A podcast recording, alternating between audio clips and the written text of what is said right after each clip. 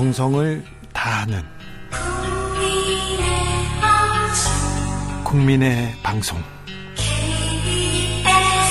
KBS 주진우 라이브 그냥 그렇다고요.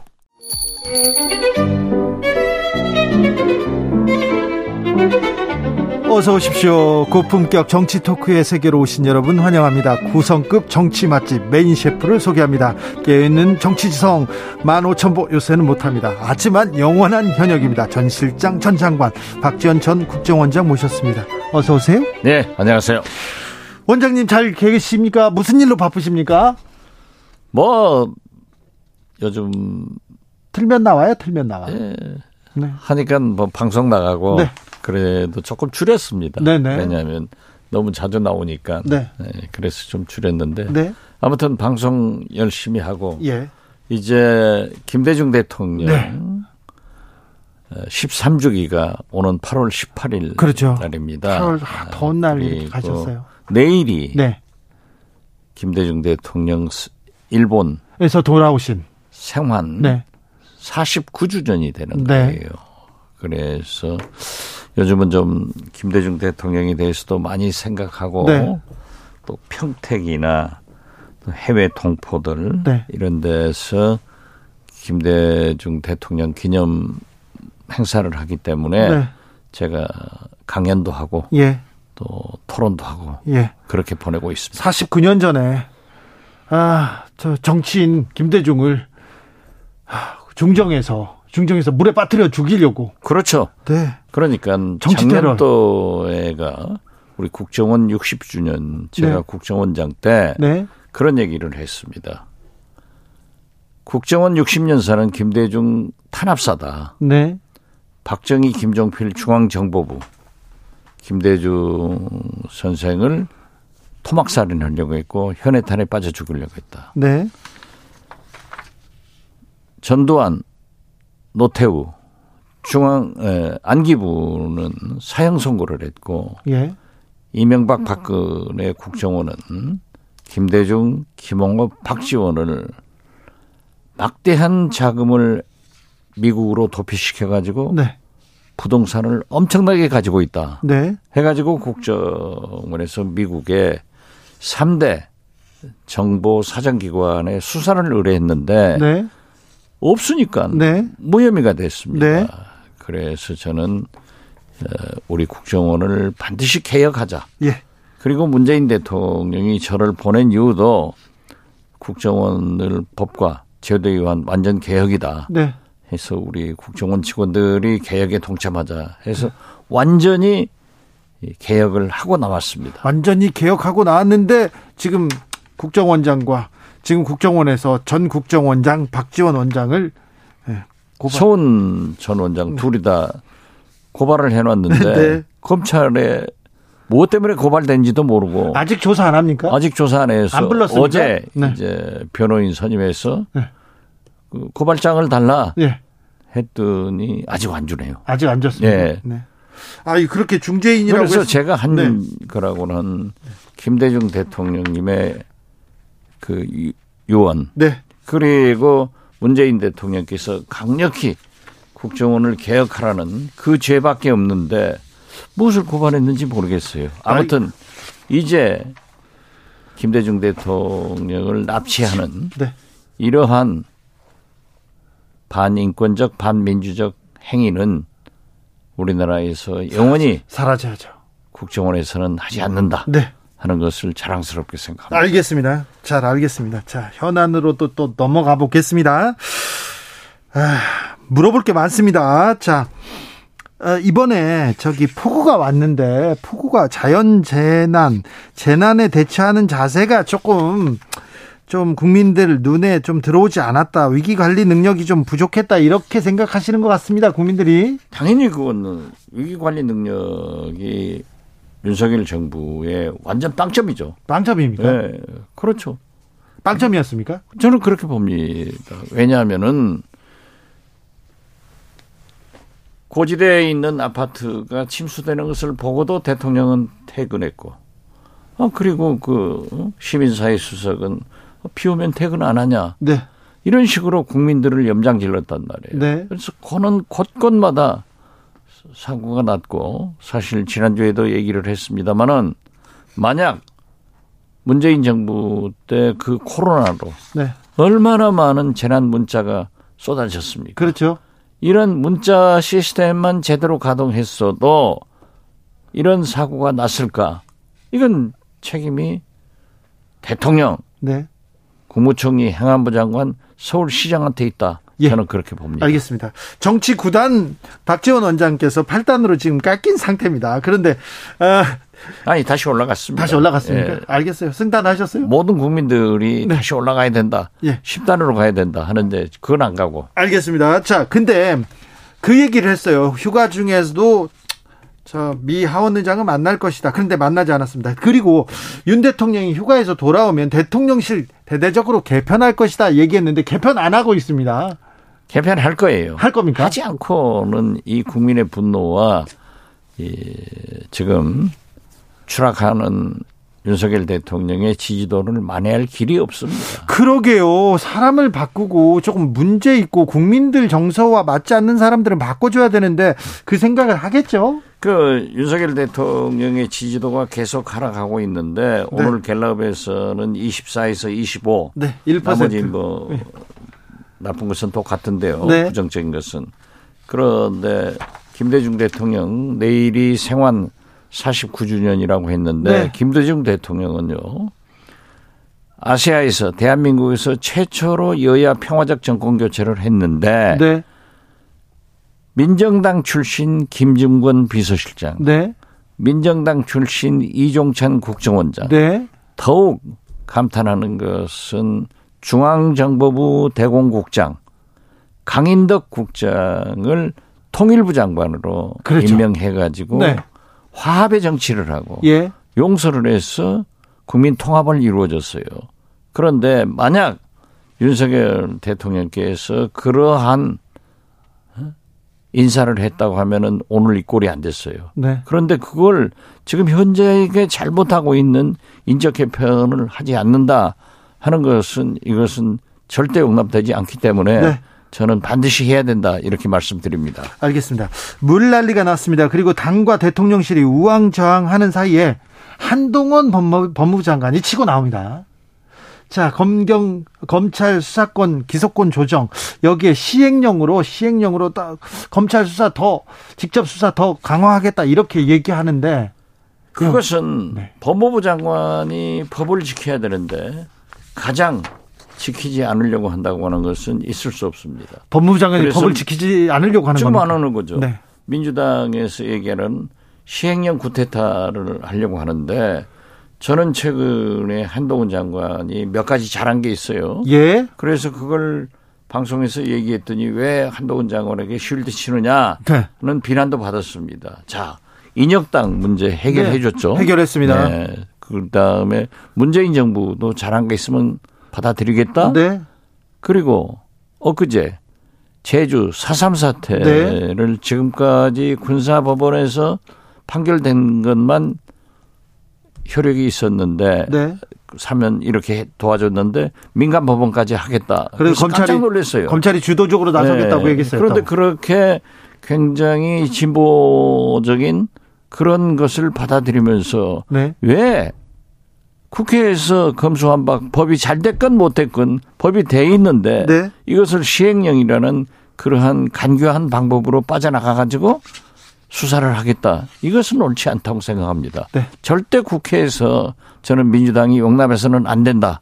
이렇게 말씀드립니다. 알겠습니다. 법무부 장관이 법을 지키지 않고 지켜야죠. 네, 알겠습니다. 오늘 8.15 특사 대상자가 발표됐는데 오늘 특사 어떻게 보십니까? 저는 MB, 네. 김경수 지사, 네. 정경심 교수 등을 네. 하지 않았더라고요. 예. 그러면 MB를 하려고 했는데 지지도 국민 반대가 많아서 안 했다. 그런다고 윤석열 대통령의 지지도가 올라갑니까? 특히 재미있는 것은 이재용 부회장 등 경제인은 딱 네 사람만 했더라고요. 네. 그러면 그 네 사람 핀셋으로 사면하면은 경제가 좋아집니까?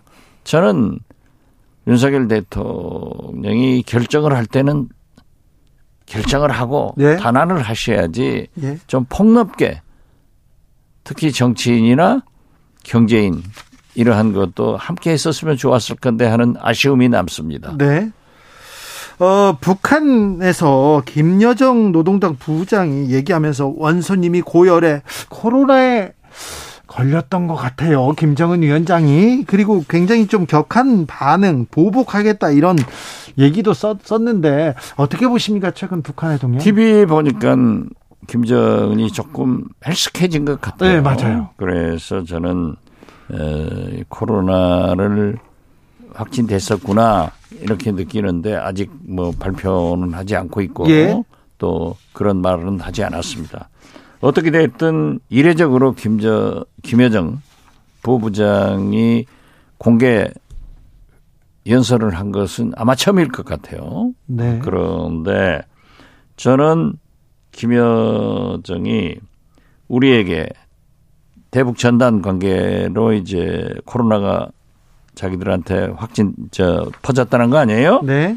위험한 짓거리를 계속 행하는 경우에는 남조선 당국 것들을 박멸하겠다. 네, 것들 이렇게 아우 좀, 예, 네, 좀 그런데 그게 지금 이번에 예, 우리 한국에서 간 어, 대북 전단에 의거해서 또는 적지물에 의거해서 네. 코로나가 발생했다 라고 하면서도 당장에 하지 않고 앞으로 또 한다면 네. 이런 뉘앙스가 있어서 우선은 안심했습니다. 네. 그렇지만은 음, 이란한테 강력한 보복성 대응을 하겠다 이렇게 해서 저는 이 문재인 대통령 때도 이 대북 전단으로 굉장히 말썽이 많았는데 에, 윤석열 대통령께서 현명하게 좀 잘 조치를 했으면 좋겠다 하는 생각을 갖습니다. 네. 한중 외교장관이 음, 만났어요. 그런데 그 이후에 분위기가 좀 심상치 않은 것 같습니다. 사드 문제도 좀 조금 더 불거지는 것 같고요. 한중 외교 문제 좀 잘 풀어야 될 텐데.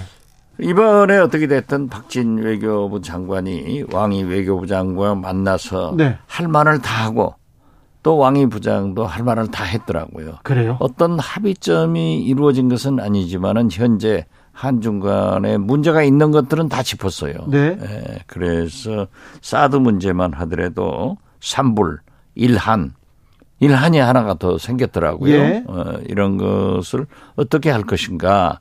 또 치포 이런 문제에 대해서도 얘기가 왔다 갔다 했는데 어떻게 됐든 예, 저는 한중 경제 협력 관계가 제일 크고 또 우리 뭐 삼성이나 SK나 어, 이러한 기업들이 거기에 나가 있기 때문에 네.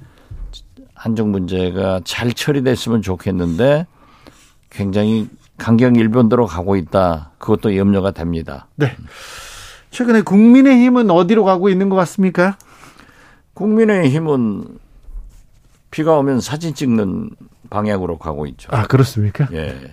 이제 비 그치면 좀 좀 괜찮을까요? 글쎄요. 지금 뭐 주호영 비대위원장을 선출하는데 이준석 전 대표를 배제시키기 위해서 네. 여러 가지 당헌 당규를 잘 했더라고요. 네. 그리고 이준석 대표가 이제 어, 가처분 신청을 했지만은 네. 제가 보기에는 인용되기는 인용되기는 어렵고 예. 에, 이제 기각될 거예요. 기각됩니까? 저는 기각된다고 봐요. 네. 네.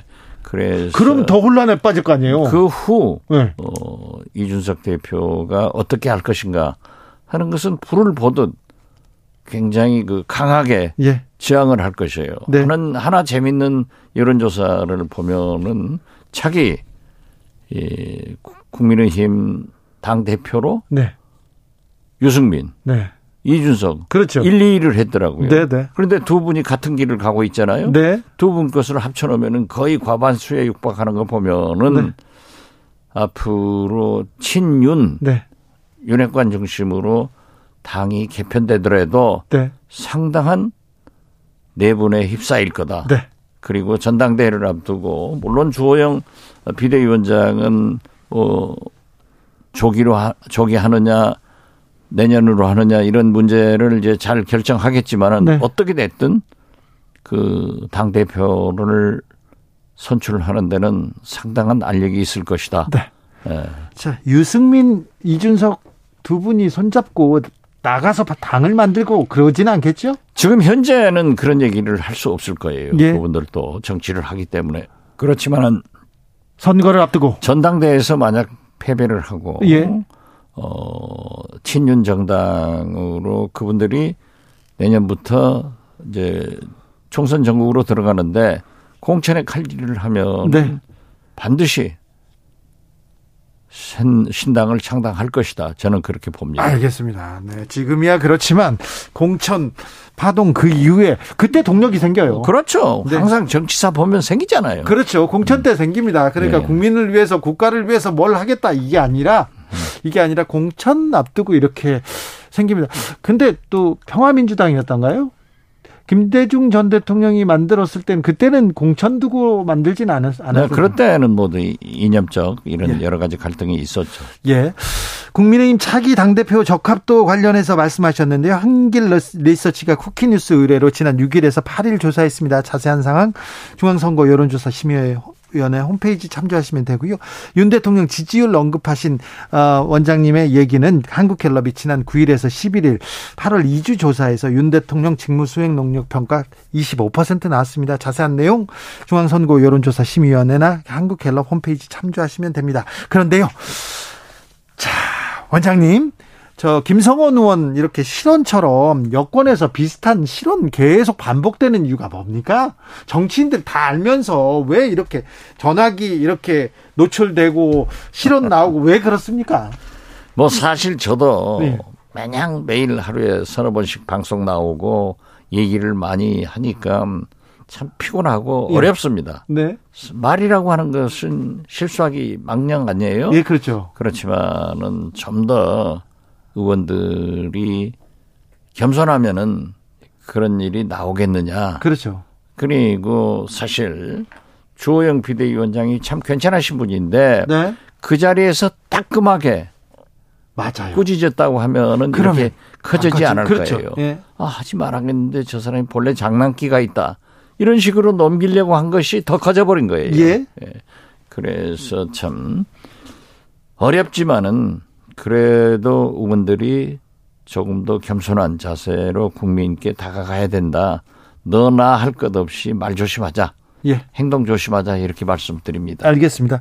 민주당은 잘 가고 있습니까? 민주당도 요즘 지금 뭐 어차피 이제 이재명 예. 당 대표가 저는 대표 대표가 된다고 확대명이라고까지 했지 않습니까? 네. 그런데 오늘 여론조사를 보면은 이 박용진 예. 대표 후보도 거의 30% 선을 육박하고 있더라고요. 네. 그래서 만약 강훈식 후보와 단일화가 된다면은 한번 단일화를 안 하겠다고 하죠. 그렇죠. 안 하니까 문제죠. 네. 그래서 썩 안 좋고 지금 당헌 당규 개정 가지고 어, 알력이 많은 것 같아요. 그러니까요. 민주당이 지금 윤석열 정부 무능하다, 정부 여당 무능하다 얘기하면서 좀 더 나은 대안, 좀 더 나은 정책 보여주면 될 텐데 그런 얘기는 안 하고 참 뭐 수사를 받으면 어떻게 하냐 당원 당 개정해야 된다 이런 얘기만 하고 있으니 뭐 심지어 어떤 최고위원 후보들은 그 당원 당규 개정을 이재명 대표 후보가 네. 밀어붙인다고 하면은 경선을 보이콧하겠다 이런 얘기까지 하시던데 아무튼 제가 볼 때는 지금 현재의 당헌 당규 가지고도 충분히 할 수 있어요. 그렇기 때문에 좀 대화를 해서 어, 잘 풀어갔으면 좋겠다. 네. 그런 생각이고 또 우상호 비대위원장 같은 분은 우리의 운명을 검찰한테 어? 맡길 수 없다. 예. 그러니까 확실하게 해놓고 가자 하는 것도 일리가 있는 것 같아요. 그래서 좀 대화를 해가지고 좋은 그런 결론을 내줬으면 좋겠다. 지금 현재 민주당이 싸울 것은 집안에서 싸울 게 아니에요. 그렇죠. 당연 당규 가지고 싸울 게 아니죠. 그렇죠. 네. 그렇게 해서 지금 현재 이 물가 경제, 예. 어? 윤석열 대통령의 실정 이런 것을 가지고 논의를 해야 될 건데 네. 자꾸 어, 불필요한 것으로 힘을 쏟고 있으니까 매우 아쉽다 이런 말씀 드립니다. 그렇습니다. 뭐 취임 100일 돼가는데 뭐 현 정부 무능하다, 뭐 실정한다 이렇게 얘기만 할 것이 아니라 민주당이 더 나은 대안, 더 나은 능력을 보여줘야죠. 아 그렇죠. 그리고 민주당 내에서 정책 토론회 같은 것을 취임 100일 어떻게 가고 있는가 네. 이런 것을 토론을 해서 학자들도 시민단체도 다 어? 해서 그러한 것을 국민들 앞에 정리를 해주면서 우리는 이렇게 하겠다 하는 대안을 내야 되는데 그런 것도 하지 않고 저렇게 또 집안 싸움만 하는 거 보니까 참 아쉽고 답답해요. 네. 어, 왜 정치권은 정신을 안 차리고 왜 국민 눈치를 안 보는 걸까요? 아, 국민 눈치 보죠. 그렇죠. 별로 안 보는 것 같아요. 거기에 매몰돼 가지고 네. 좀 그런 것 같아요. 지금 보십시오. 우리 국회 3당이 전부 비대위 체제 아니에요. 네. 정치력 리더십이 아예 없어, 당에. 아, 이런 것도 처음 일이고. 네. 어? 100일도 못 돼서 집권 여당도 비대위 체제로 와서 싸우는 건. 아, 대표가 당을 고소하는 이런 것도 전부가 최초예요. 그렇죠. 당대표가 네. 딱 자기 당을 당 대표 쪽 쫓아낸 것도 처음이고 당 대표가 당을 고소한 것도 처음이고요. 그렇죠. 예. 이거 무슨 다 신기록 경시 경진대회 나왔나 이런 생각도 해봅니다. 네, 지금 뭐 솔직히 말씀드려서 정치권이 국민의 그 경제나 물가 이런 것을 염려해야 되는데 국민이 정치권 국민이 정치권을 염려하는데 뭐 여야 다그 네. 모양이니까 뭐 제가 정치권에는 없습니다만은 좀 아쉽습니다. 네, 국민이 정치권을 걱정합니다. 국민이 대통령 걱정합니다. 이거 조금 잘못된 것 같아요. 이번에 그런데 아, 재난 상황 이렇게 한번 겪었고요. 그리고 국민의힘에서 큰, 큰 충돌이 한번 있었으니까 좀 나아지겠죠? 나아져야죠. 아, 이 모양 이꼴 되면은 어떻게 국민이 국가를 믿고 살아갈 수 있습니까? 그래요? 네. 그렇습니까? 다행히 미국도 지금 소비자 물가가 조금 11.몇 프로에서 8.5%로 네, 내렸다고 안정, 하니까 네. 좋지만은 그렇지만 미국은 바이든 대통령이 make it in America 모든 것은 미국에서 생산해라 하니까 뭐 우리나라 삼성이고 뭐 SK고 LG고 다 미국 다 투자를 하니까 일자리가 많이 생기는 거예요. 예. 그렇지만 우리는 지금 현재 그런 형편도 아니잖아요. 네. 네. 좀더 민생, 좀 더 일자리, 경제 이렇게 국민 이렇게 외치고 가야 될 텐데 정치권에서 그렇게 가야죠. 이제 윤석열 대통령도 저는 인적 개편을 해서 네. 3월 어, 아 8월 17일이 네. 100일 되니까 네. 새로운 미래로 가는 음? 그런 좀 비전을 제시해서 잘 나가 주시기를 바랍니다. 네. 음. 그렇게 되겠죠? 돼야죠. 네, 알겠습니다. 좀 원장님 얘기를 되새겨 가지고 미래로 나갈 수 있도록 인척 개편은 꼭 필요한 것 같습니다. 당연히 해야죠. 알겠습니다. 아까 원장님께서 박용진 민주당 당대표 후보 적합도도 올라가고 있다 여론조사 얘기하셨는데 한길 리서치가 쿠키뉴스 의뢰로 한 겁니다. 저희가 언급한 개요와 같습니다. 여기까지 들을까요? 네. 정치 맛집 여기서 문을 닫습니다. 박지원 전 국정원장과 함께했습니다. 감사합니다. 네, 감사합니다. 교통정보센터 다녀오겠습니다. 임초희 씨. 정치 피로, 사건 사고로 인한 피로, 고달픈 일상에서 오는 피로. 오늘 시사하셨습니까? 경험해 보세요. 들은 날과 안 들은 날의 차이. 여러분의 피로를 날려줄 저녁 한 끼 시사. 추진우 라이브.